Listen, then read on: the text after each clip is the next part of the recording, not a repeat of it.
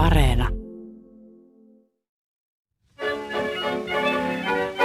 Suomen maa on nyt raitismaa, eikä saa kun joskus vaan pontikkaa. Nikot ovat välvinä prännissä ja sakon sapi, joka vaan on kännissä.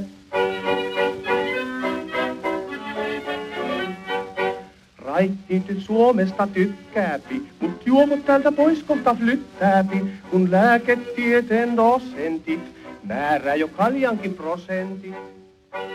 Näin irvailevasti lauloi kieltolaista Heikki Tuominen vuonna 1929 lain vielä ollessa voimassa. Vastoin yleistä luuloa alkoholin kulutus ei kieltolain aikana kuitenkaan kasvanut kovin paljon, vaikka pirtua salakuljetettiin ja salakapakoissa ryypättiin kovaa teetä. Ja tämä johtuu siitä, että suurin osa kansasta pysyi edelleen täysin raittiina. Vaikka kulutus ei noussutkaan kovin paljon, niin selvät jäljet kieltolaki toki jätti. Kuten tämän oluen historiasta kertoman sarjan edellisessä osassa jo mainittiin, kieltolaki teki Suomesta viinamaan. Tässä ohjelmasarjan kolmannessa osassa puhutaankin Suomen tiestä takaisin kohti mietoja alkoholijuomia. Ja kerrotaan siitä suuresta huolesta, jota varsinkin alempien luokkien alkoholin käyttö aiheutti, ja niistä kummallisista piirteistä, mitä alkoholin sääntely Suomessa kieltolain jälkeen sai. Ohjelman loppupuolella kerrotaan myös keskioluen vapautumista vuoden 1969 alussa. Mutta aloitetaanpa heti kieltolain jälkeistä ajasta. Käytännössä lain loppuminen ei koskenutkaan koko maata, sillä maaseutu pysyi edelleen kuivana alkoholista. Tästä meille kertoo yhteiskuntahistorian yliopiston lehtori Hanna Kuusi Helsingin yliopistosta. Alkoholin myynti ja anniskelu oli sallittu ainoastaan kaupungeissa. Maaseudulla alkoholi oli kokonaan kielletty. Tosin hotellit saattoi saada poikkeuslupia anniskella alkoholijuomia, jos olivat luonnonkauniilla paikoilla ja oli tarkoitus houkutella turisteja, mutta paikkakuntalaisille alkoholia niissä ei saanut tarjoilla. Ja tosiaan tämän, tämän lain tarkoituksena ei ollut pelkästään ehkäistä alkoholin haittoja, vaan myös, myös supistaa alkoholin kulutus mahdollisimman pieneksi. Ja sen takia ravintola elinkeinoa säädeltiin hyvin tarkasti. Ravintoloille myönnettiin anniskeluoikeuksia aina kolmeksi vuodeksi kerrallaan.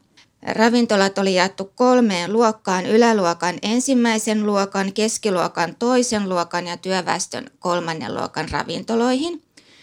Ja tähän liittyi se, että ensimmäisessä luokassa ravintola sai suuremman anniskelukorvauksen ö, suhteessa myydystä alkoholista. Ne oli tasokkaampia ravintoloita – Lisäksi ravintolat jaettiin A, B ja C-luokkaan sillä perusteella, saiko niissä tarjoilla väkeviä viinejä vai olutta.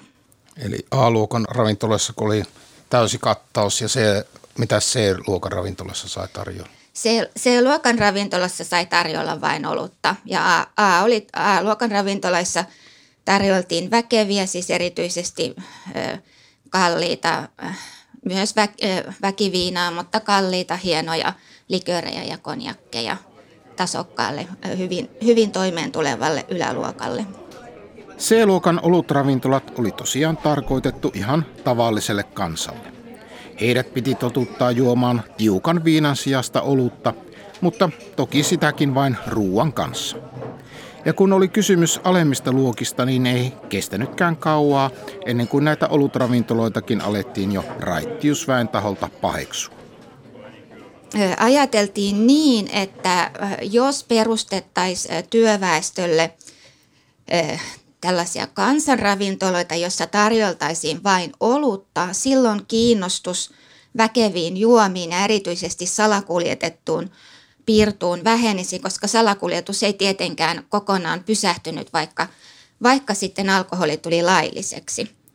Helsinkiin perustettiin sata kansanravintolaa, jossa sai tarjolla olutta, mutta ainoastaan aterian kanssa. Ja toimintaa, niin kuin muidenkin ravintoloiden, ravintoloiden mutta erityisesti näiden kansanravintoloiden ö, ö, toimintaa alkoholiliikkeen tarkastajat ö, valvo todella – todella äh, huolellisesti. esimerkiksi ruoka näissä kansanravintoloissa ei saanut olla liian edullista, vaan piti olla, olla todellakin niin, että se ruoka on pääasia ja sitten olutta juodaan siinä, siinä ohella. Mutta kun näinkin paljon uusia olutravintoloita oli perustettu, joka oli siis tosiaan aivan uutta, tämä herätti hyvin voimakasta pahennusta raittiusliikkeen keskuudessa. Ja raittiusliike aloitti hyvin vahvan kampanjan olutravintoloita kohtaan, koska niitä pidettiin erityisen pahana sen takia, että niissä köyhimpiä kansanosia altistetaan, altistetaan alkoholille ja, ja sillä tavalla perheet joutuu turmioon, koska, koska niin rahat menee huonoon tarkoituksiin. Ja pelättiin, että, että oluen käyttö johtaa joukkoalkoholismiin näissä ravintoloissa – ja että olut oli salakavalla portti sitten väkevämpiin juomiin. Siis ilmapiiri alkoi olla aika negatiivinen näille olutravintoloille. Tarkastajat kierteli niissä ja kirjas paljon anniskeluvirheitä.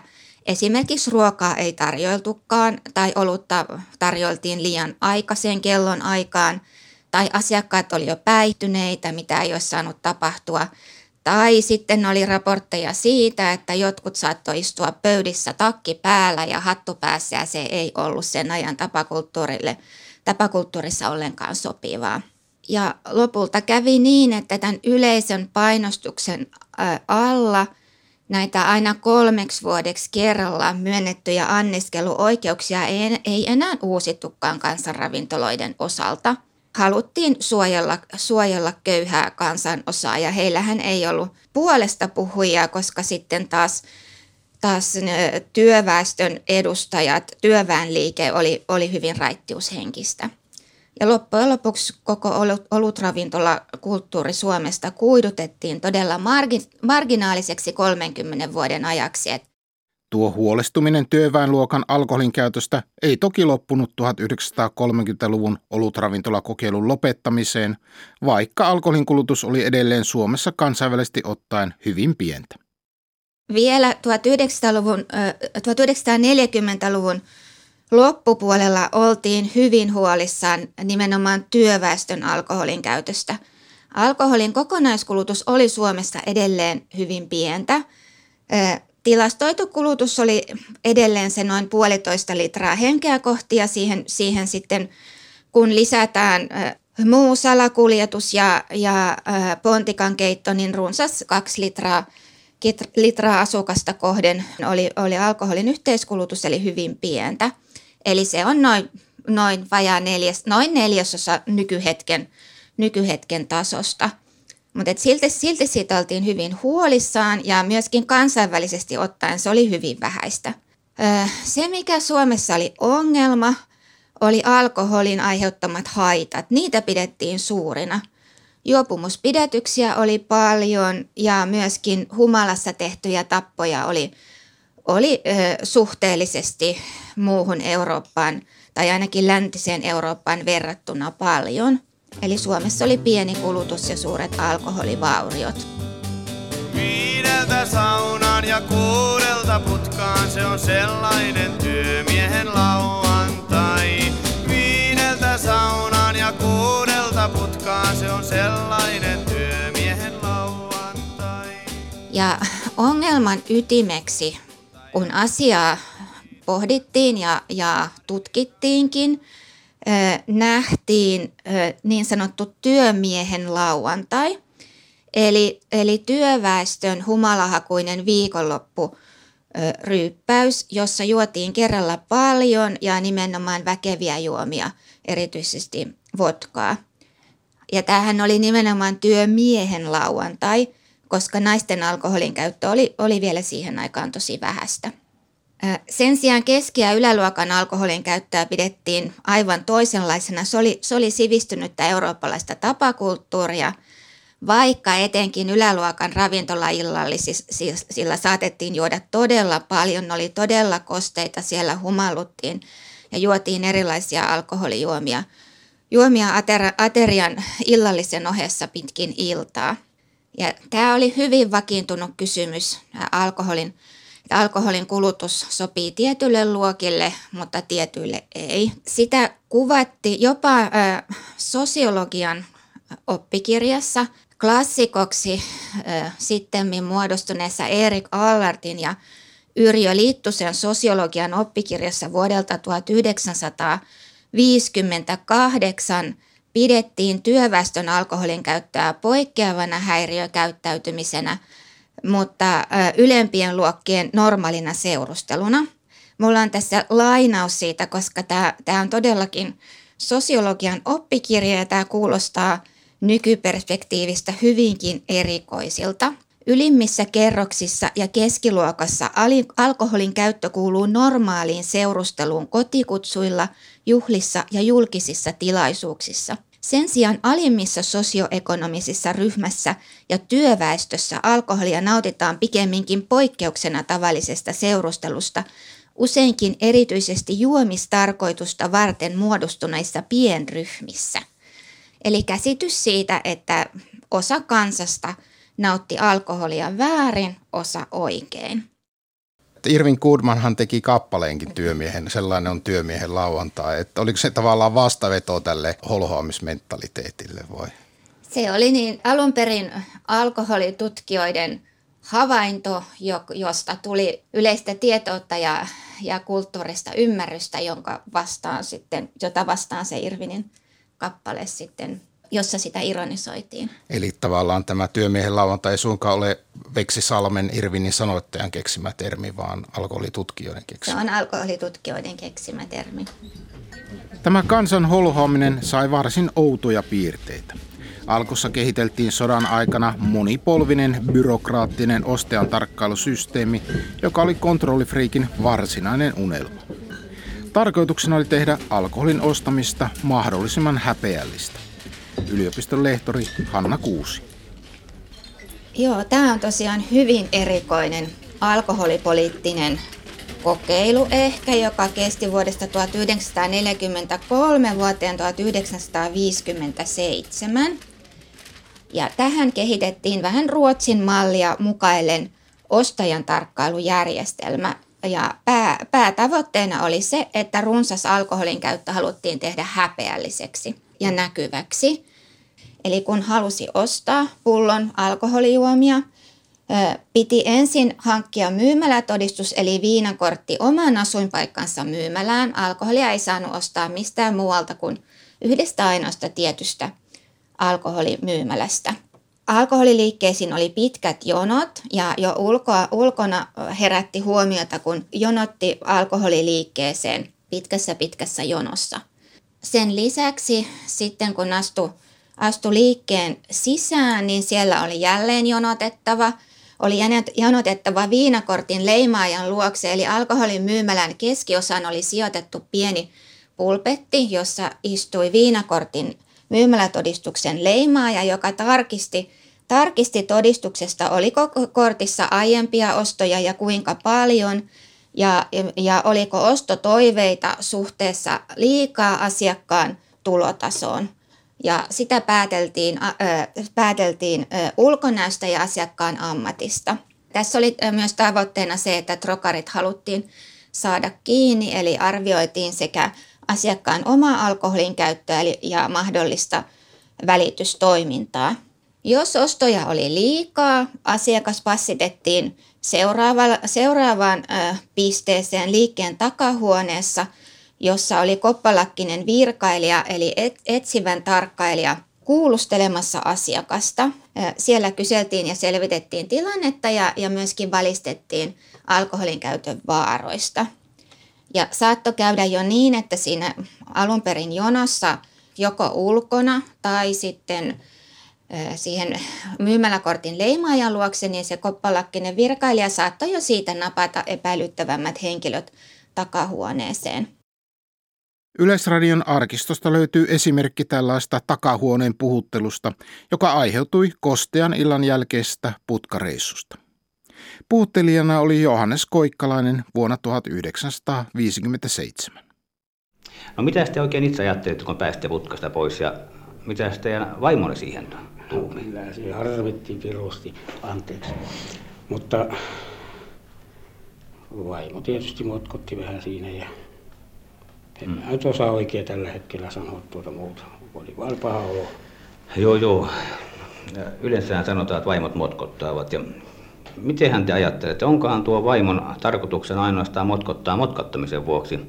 Onkohan tuossa sellaistakin mahdollisuutta näkyvissä, että vaimolla tuo motkottaminen merkitsee sitä, että he pyrkivät sanoisiko noin perheen koossa pitävän voiman puolesta taistelemaan, sillä loppujen lopuksi lienee niin, että väkijuomat hyvin usein hajottavat perhekokonaisuutta.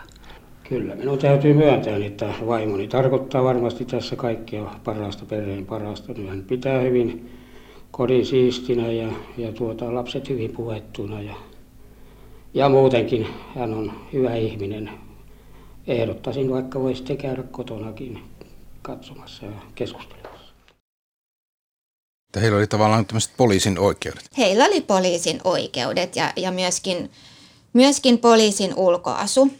Myymälässä sitten, jos, jos, jos sitten ostoja oli, oli sopivasti ja ajateltiin, että asiakas on kohtuukäyttäjä, niin senkin jälkeen hänen piti vielä kolme kertaa jonottaa ensin palvelutiskille, josta josta sai pyytää haluamansa juoman, mitään ei esitelty ja pullot, pulloista sai näkyä vain pohjat tai korkit, eli, eli piti tietää mitä oli hakemassa. Sen jälkeen jonotettiin vielä erilliselle kassalle ja sitten vielä haettiin se paperin kääritty pullo loppujen lopuksi. Näille, joilla oli liikaa ostoja tai epäiltiin välitystoimintaa, annettiin myyntikielto. Poliisin valtuudet tarkoitti myös sitä, että etsivän tarkkailijat saattoivat jahdata mahdollisia väärinkäyttäjiä myös naapurustosta, haastatella naapureita ja, ja lähiseutua ja myöskin tekivät yhteistyötä oikean poliisin kanssa ja jopa veroviranomaisten kanssa. Eli tämä oli todella järjestäytynyttä kontrollia. Myöskin myyntikiellot oli jonkinlainen tavoite myymälöissä, koska esimerkiksi Helsingin alkoholimyymälöissä, kun tuli 10 000 myyntikielto voimaan, alkoholiliike tarjosi koko henkilökunnalle pullakahvit tästä suuresta saavutuksesta. Eli hyvin oli tehty työt. Hyvin oli napattu väärinkäyttäjät kiinni.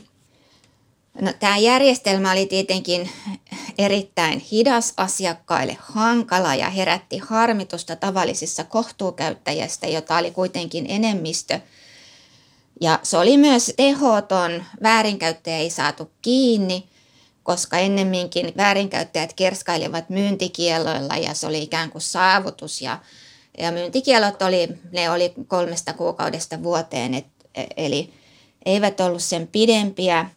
Ja tietenkin, kun tässä oli niin paljon henkilökuntaa, tämä oli alkoholiliikkeelle todella kallis, eli, eli siitä, siitä luovuttiin epäonnistuneena kokeiluna vuonna 1957. Myymälätodistukset kuitenkin vielä jäi käyttöön, mutta ainoastaan ö, siinä tapauksessa niitä pyydettiin näyttämään, että epäiltiin alkoholin väärinkäyttöä.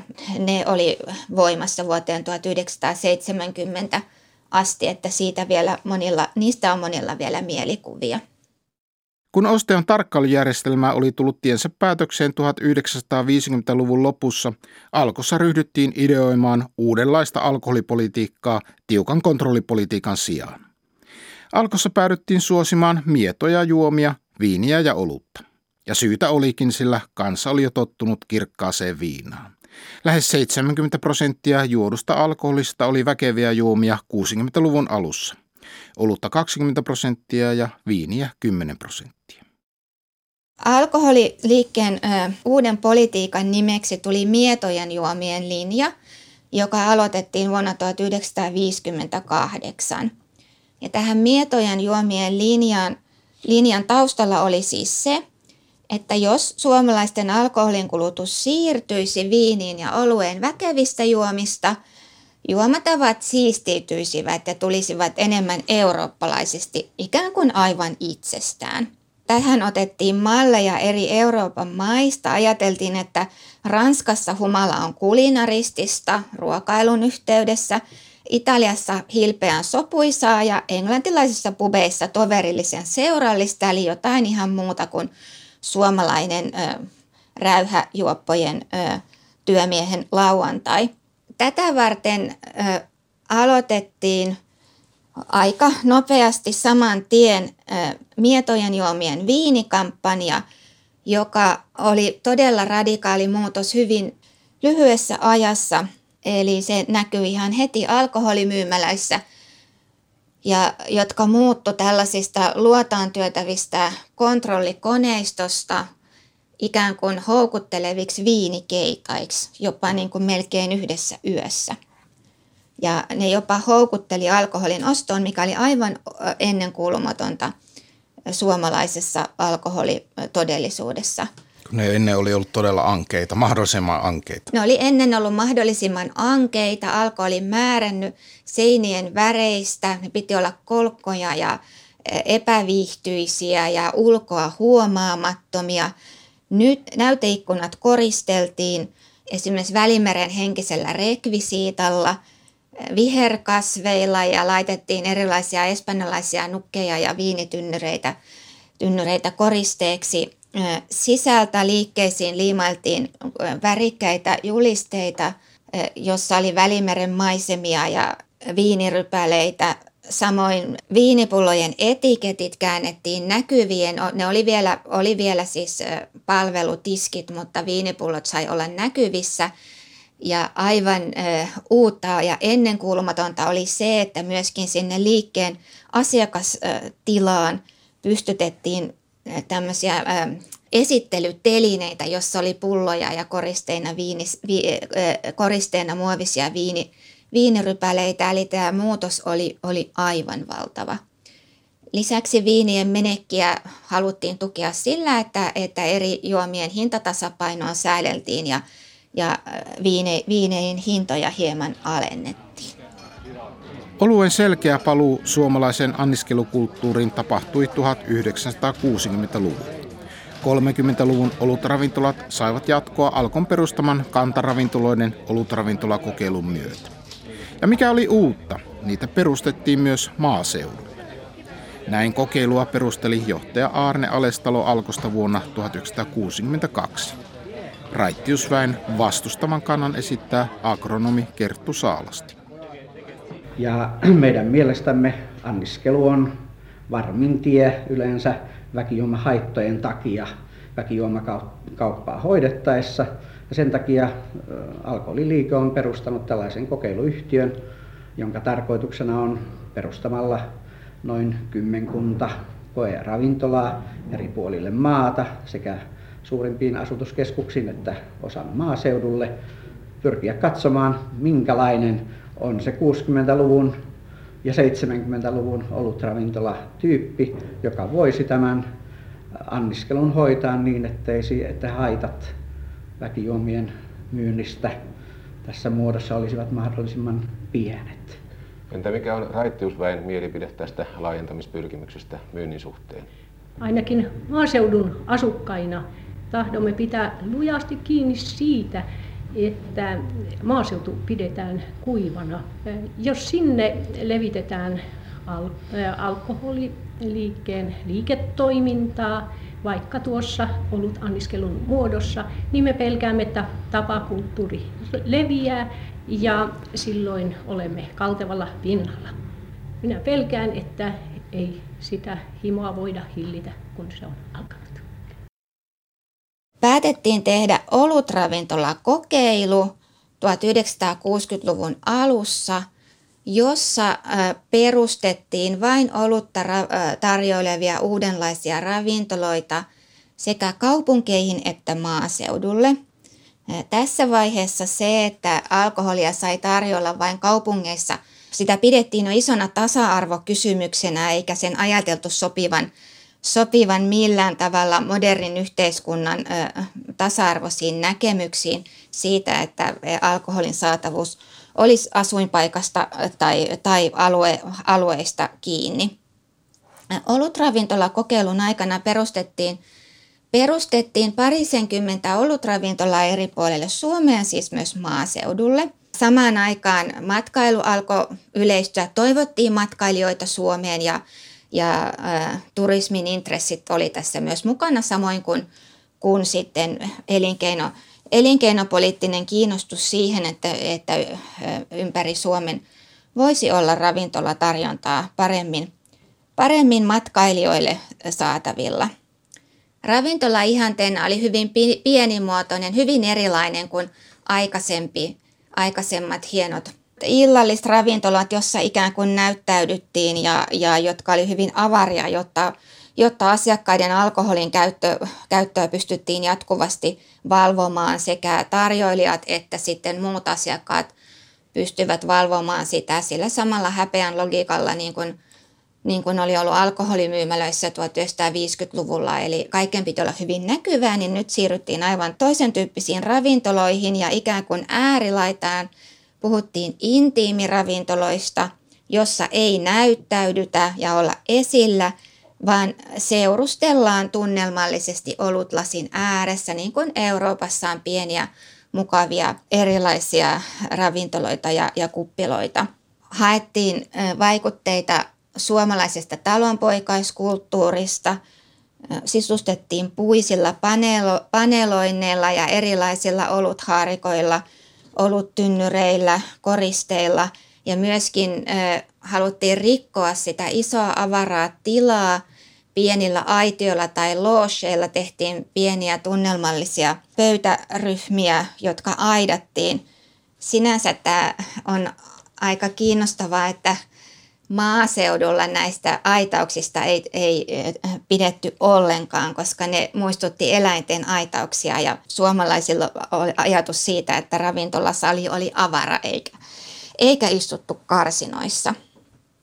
Kaiken kaikkiaan tämä kokeilu oli kuitenkin hyvin onnistunut, sitä tietenkin seurattiin ja erilaisten tarkkailijoiden mukaan toiminta oli hyvin rauhallista ja kokeilua pidettiin pidettiin onnistuneena ja, ja sen jälkeen muutamat olutravintolat erityisesti maaseudulla sai, jossa muuten ei ö, alkoholia ollut tarjolla, niin sai poikkeusluvan jatkaa näitä ravintoloita. 1960-luku oli Suomessa kaikenlaisen modernisoitumisen ja vapautumisen aikaa. Ja myös alkoholin käyttö alkoi arkistua. Merkittävä muutos oli, että myös naisten alkoholin käyttö alkoi yleistyä varsinkin nuorempien naisten parissa. 60-luvun kuluessa tapahtui suuria muutoksia myös siinä, että pikkuhiljaa suomalaiset naiset ryhtyvät myöskin käyttämään alkoholia. Naisten alkoholin käyttö oli ollut pitkään hyvin marginaalista.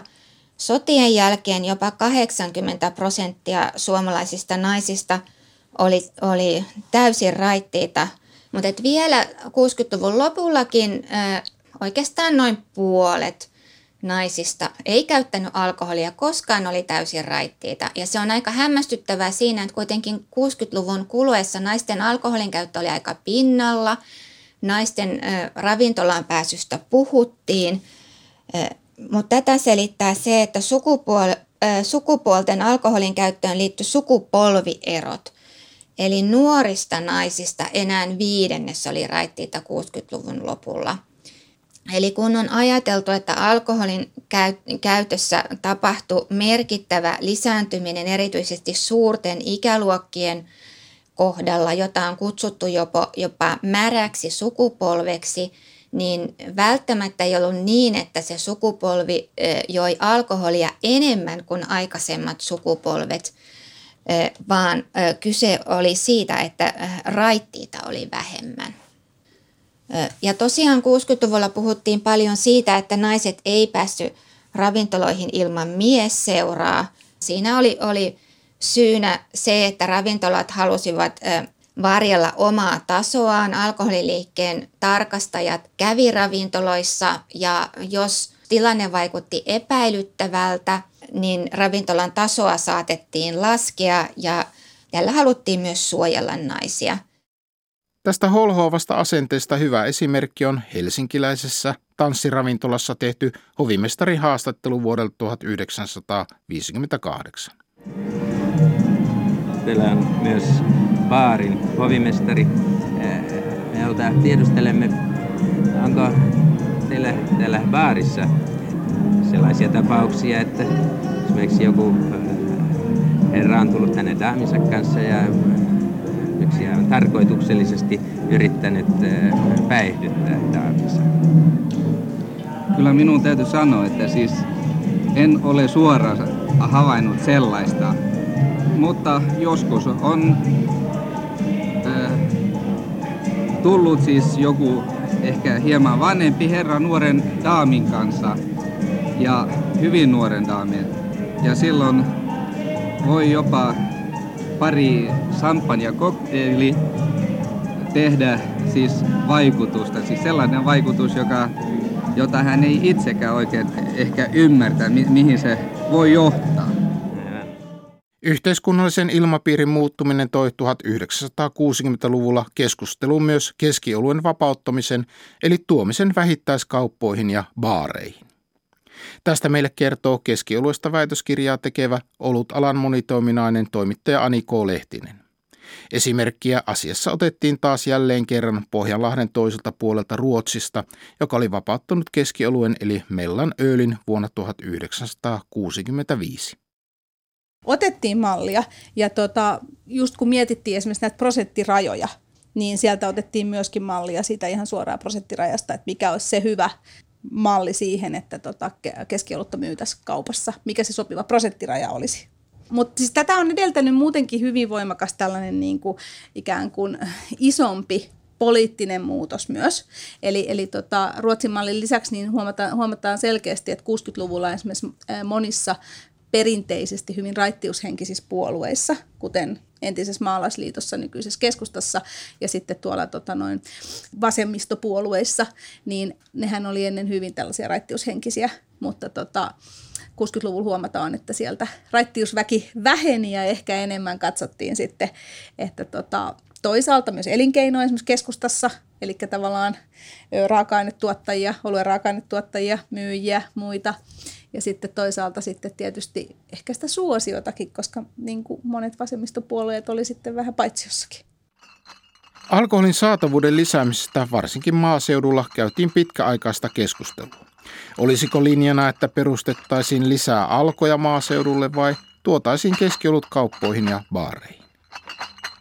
No tämähän on myös alkanut niin kuin moniportaisesti. Eli meillähän löytyy sieltä tota, jo aikaisemmin, siellä on sellainen Rekolan mietintö jo 60-luvun alkupuolella, jossa tota, noin suositetaan tällaista niin kuin alkon, niin kuin, että lisätään alkon myymälöitä maaseudulle.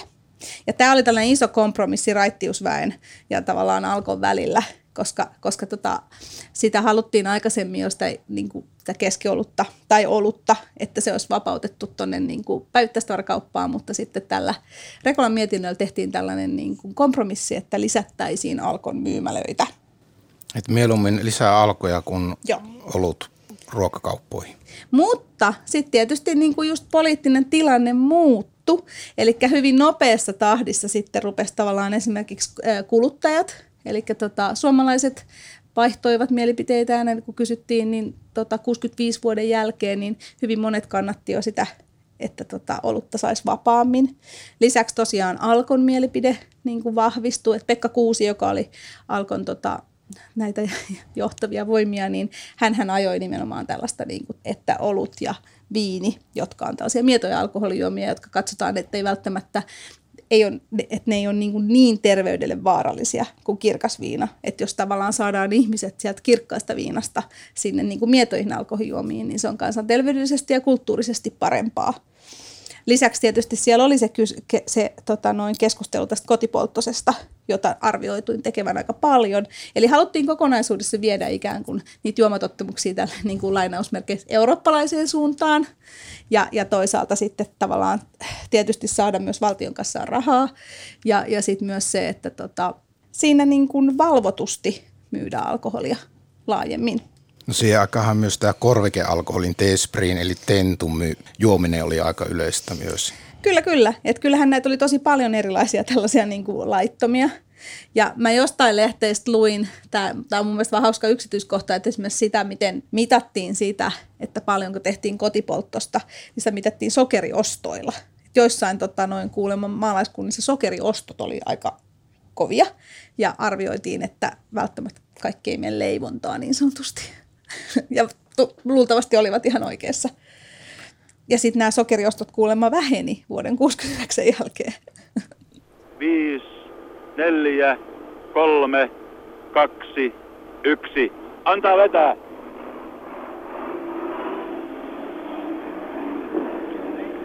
Täällä Lappeenranta keskioluen H-hetki alkoi tarkalleen sekunti sitten. Kellot tarkistettiin moneen kertaan, mutta nyt on tosiaan aika täysi.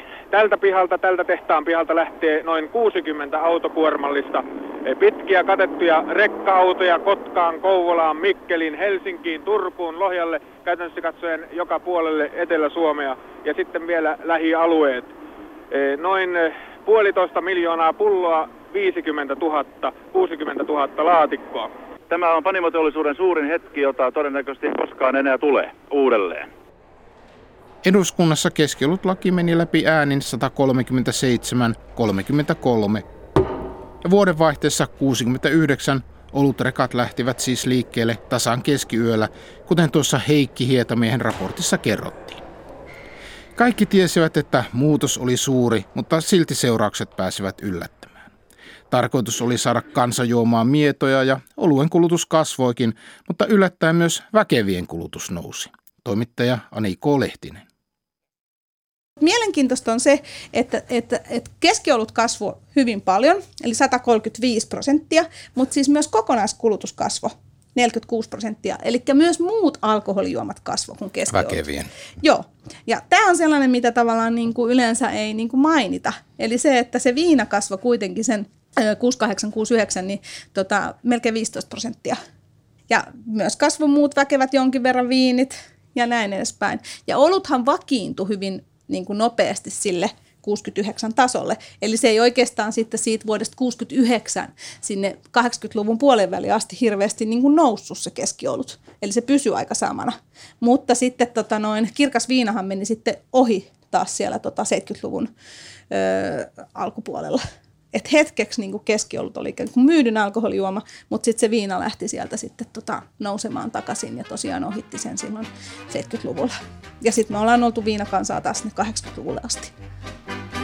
Pois, pois huolet, jo kaljahanat aukees, vapaana nyt ollut vaahtoa.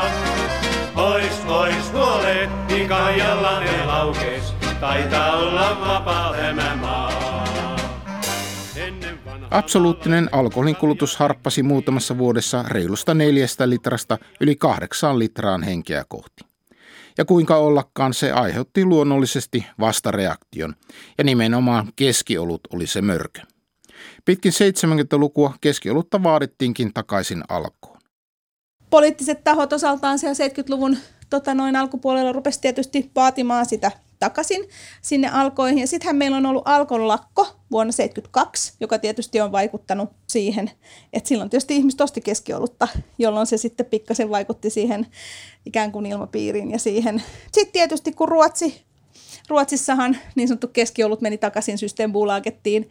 Heinäkuussa 77. Kyllä, ja sinne tuli tämä tota, tää Volksöl, niin tämähän tietysti, kun me ollaan aina seurattu Ruotsin mallia, niin kirvotti aika paljon näitä ja meillähän on ollut 80 se keskiolut marssi Senaatin torille, jossa vaadittiin tosiaan sitä keskiolutta takaisin sinne alkoon.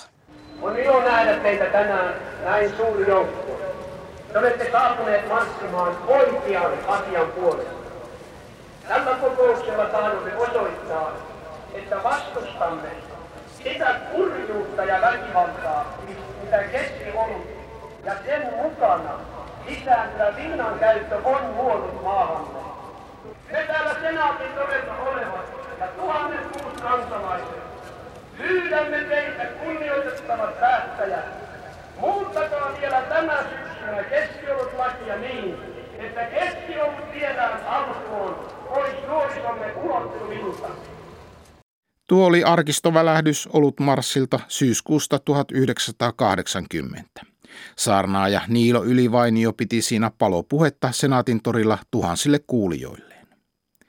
Alkoholin kulutuksen rajusta kasvusta ja kaikesta muustakin pahasta oli tietenkin helppo syyttää keskiolut lakia, mutta yhteiskuntahistorian yliopiston lehtori Hanna Kuusi näkee taustalla myös paljon muita syitä. Ja tämä muutos oli niin suuri, että sitä ei voi millään selittää pelkällä lakimuutoksella, vaan siinä oli monenlaisia yhteiskunnallisia taustatekijöitä. Ja ikään kuin se lakimuutos oli viimeinen pisara siinä, että nämä, nämä pitkään kyteneet muutokset realisoitu. Eli kansalaisten elintaso oli kohentunut, kotitalouksilla oli enemmän varaa kuluttaa, vapaa-aika oli lisääntynyt, alkoholin saatavuus oli lisääntynyt jo koko 1960-luvun ajan, koska väestö oli muuttanut maaseudulta kaupunkeihin, eli yhä useampi oli, oli anniskelun ja, ja alkoholimyymälöiden piirissä – ja myöskin yhteiskunnan moraalinen ilmapiiri ja normatiivinen kontrolli oli, oli muuttunut. Koko kulttuuri-ilmasto oli muuttunut huomattavasti 60-luvun aikana. Suomalaiset oli päässeet matkustamaan sekä niin kuin Eurooppaan että erityisesti etelään seuramatkoilla, jossa tutustuivat, tutustuivat täysin erilaiseen alkoholikulttuuriin ja sieltä tuotiin vaikutteita ja tietenkin myöskin myöskin television vaikutus oli todella suuri ja, ja, ja elokuvateollisuudenkin. Ja uutena kuluttajaryhmänä oli, oli naiset, eli sekin lisäsi alkoholin käyttöä, käyttöä huomattavasti. Eli se, että, että alkoholin kulutus nousi sen lakiuudistuksen myötä, sitä ei voi selittää pelkällä alkoholipoliittisella muutoksella, vaan siinä, siinä oli suuret voimat taustalla – ja ikään kuin, niin kuin on esitetty ajatuksia siitä, että se oli virhe se alkoholilain uudistus, mutta, mutta olisiko suomalaisia voitu pitää ikään kuin muovipussissa erillään kaikesta muusta Euroopasta ja kansainvälisestä kehityksestä ja yhteiskunnan modernisoitumisesta. Kiitämme tilaisuudesta saada luovuttaa tämä kansalaisadressi. Tässä adressissa lähes 300 kansalaista tuntee syvää huolestuneisuutta maassamme harjoitetusta alkoholipolitiikasta, jonka seurauksena on ollut, että kun näin kallista ja harvinaista juotavaa on ollut jotenkin saatavilla, sitä ei ole osattu käyttää, vaan on juotu niin sanotusti jalat alta. Suomi oli jo 80-luvulle tultaessa sen verran muuttunut, että vastareaktio herätti vastareaktion. Uusi laulu ja Pahkasika-lehtien masinoiman kampanjan tuloksena Sleepy Sleepers yhtyen Mato Valtonen luovutti loppuvuodesta 80 eduskunnalle adressin keskioluen saamiseksi ärkioskeihin. Kampanja oli tehty huumorin mielessä, koska keskioluen saaminen kioskeihin tuntui tuohon aikaan täydeltä mahdottomuudelta. Keskiolesta väitöskirjaa tekevä Ani. Lehtinen. Ja silloinhan tämä käsittääkseni on tosiaan tehty vähän kieliposkella. Ja kukaan ei olisi arvannut, että itse asiassa vuonna 1995 ne, se kalja tulee kioskeihin, tai siis olut. Eli tota, tuon EU-liittymisen jälkeen hän sitten tota, olut rupesi ilmestyä myös. Niin se tuli vähän niin kuin varkaa ihan yhtäkkiä, Joo, sitä, ei sitä, ilman suurta keskustelua. Kyllä, siitä ei, niin kuin, siitä ei tavallaan keskusteltu ollenkaan, koska tietysti isommat asiat 95 oli se, että alkoholin tuonti vapautui ja alkoholin valmistaminen vapautui ja silloin tuli nämä ensimmäiset pienpanimot. Mutta tämä, joo, tämä kioskimyynti tuli sillä lailla vähän varkain sitten sinne mukaan. Mielenkiintoinen käänne oluen käytössä tapahtui 80-luvun lopussa 90-luvun alussa. Yhtäkkiä ennen niin prosenttitietoiset suomalaiset joivatkin ravintoloissa vapaaehtoisesti nelosoluen sijaan kolmosolutta. Tähän liittyy myös monta asiaa. Et ensinnäkin silloin tota, nousi ensimmäisen kerran ehkä Suomessa tällainen kaupunkikulttuuri. Ja tota, niin kuin monilla meni hyvin, tuli tämä niin sanottu juppikulttuuri ja haluttiin niin kuin erottautua taas ehkä siitä perinteisestä ravintolakulttuurista, joka oli sitä niin kuin A-olutta. Ja tota, keskiolutta sai silloin pullosta ja se pullo koettiin, niin kuin, että se on uusi pakkausmuoto ja niin kuin makeen näköinen. Ja tota, silloinhan toki ei saanut virallisesti anniskella pullosta, vaan piti kaataa se lasiin, mutta olen kuullut esimerkiksi Helsingissä näissä menomesta ravintoloissa, niin tota 80-luvulla muun muassa Mikadossa, niin siellä, tota sitten, siellä sitten kilisteltiin pulloilla aina, kun joku pörssikauppa onnistui, koska tota, se oli niin kuin kansainvälistä ja erilaista. Ja sitten se erottautui siitä perinteisestä ravintolatoiminnasta. Ja sitten tietysti se oli pikkasen halvempaa. Sitten kun mennään sinne 90-luvun alun kohti, niin siinä tietysti vaikutti hyvin paljon myös tämä lama. joka oli siis hyvin syvä. Ja silloinhan syntyi tällaisia niin, kuin niin sanottu mies ja hana keskiolut kuppiloita, missä siis oli oikeasti saattoi olla ihan joku parakki ja siinä sitten yksi hana ja näin. Ja silloin sitä olutta myytiin hyvin halvalla niin tota, tietysti se niin kuin volyymimäärä rupesi kasvamaan. Ja siinä tota, aika nopeasti, itse asiassa vuoden 93-94 välillä, niin keskioluen myynti myös ravintoloissa nousi joku 40 prosenttia ja ylitti sen A-oluen myynnin. Ja siitä lähtien hän siis itse asiassa keskiolut on ollut myydympi ravintolassa kuin niin sanottu A-olut. Suurin muutos oluen historiassa sitten vuoden 1969 koettiin vuoden 2018 alussa, kun entiset A-oluen vahvuiset oluet ja muut alkoholijuomat pääsivät kauppoihin. Ja nythän meillä on sallittu kaupassa maksimissaan 5,5 kauppavahvuiset oluet. Ja, tota, ja samaan aikaan sallittiin myöskin kaikki muutkin kaup- tällaiset 5,5 tuotteet valmistustavasta piittaamatta, muun muassa lonkerot ja muut tällaiset niin, niin kyllä mä niin kuin näkisin sen, että, että ehkä se keskiolut on, on tavallaan vähän niin kuin, että se, se on häipymässä unholaan. Ja todiste mun mielestä on myöskin siitä, että kun puhuu nuorien aikuisten kanssa, niin ne ei aktiivisesti käytä enää sanaa keskiolut. Joka on mun mielestä aina tälleen niin kuin sitten, että jos ei me kielessä enää aktiivisesti käytetä jotain sanaa, niin se pikkuhiljaa hiipuu. Toki he tietävät, mitä se on, mutta he käyttää kauppavahvuuden ollut sanaa, joka on musta ehkä parempikin, koska tavallaan se keskijoulut on aina meidän mielessä sitä vaaleita laageria. Mutta tota, periaatteessa Guinness on keskiolut tai mikä tahansa tuollainen alle 4,7 on ollut keskiolutta, mutta meille se ei ole ollut sitä. Niin nyt se kauppavahvuinen olut, niin sehän vaan ottaa kantaa siitä, myydäänkö sitä kaupassa vai ei. Eikä ota kantaa muuten niin kuin oluttyyppiin tai että onko se niin sanottua bulkkia. Mä en itse tykkää sitä sanasta muutenkaan tai mitä se niin kuin on. Niin ja tavallaan toinen tämmöinen suomen kielen erikoisuus on, että pilsneri on tarkoittanut mm. ykkösolutta. Joo. Eikä ollut tyyppiä. Kyllä. Ja tämähän on myös sellainen asia, että tätä on paljon tota tutkittu ja väitelty, että minkä takia. Ja tästä löytyy erilaisia niin kuin vaihtoehtoisia teorioita.